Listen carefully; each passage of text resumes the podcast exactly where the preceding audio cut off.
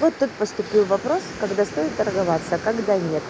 Мой ответ всегда стоит торговаться, повторюсь, а, или скажу заново, кто-то сегодня услышит первый раз, потому что аспект биологический. Если вы хорошо поторговали сегодня, это значит, что вы выторговали э, себе экономию энергии в будущем.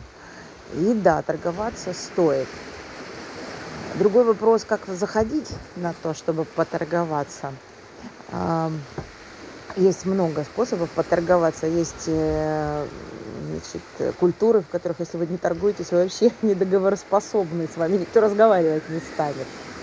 А, ну, это игра, это взаимные ухаживания, а, прощупывание партнера на тему того, насколько там он держит э, свою позицию, насколько он уступчивый, насколько он приветливый, насколько он будет вас продавливать и так далее. Да. То есть торговля – это установление отношений.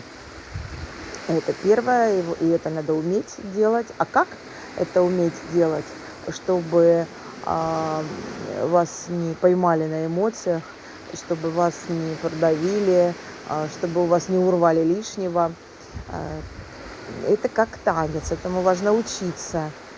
Нужно несколько аспектов для того, чтобы торговаться качественно, ярко и э, с выгодой для себя.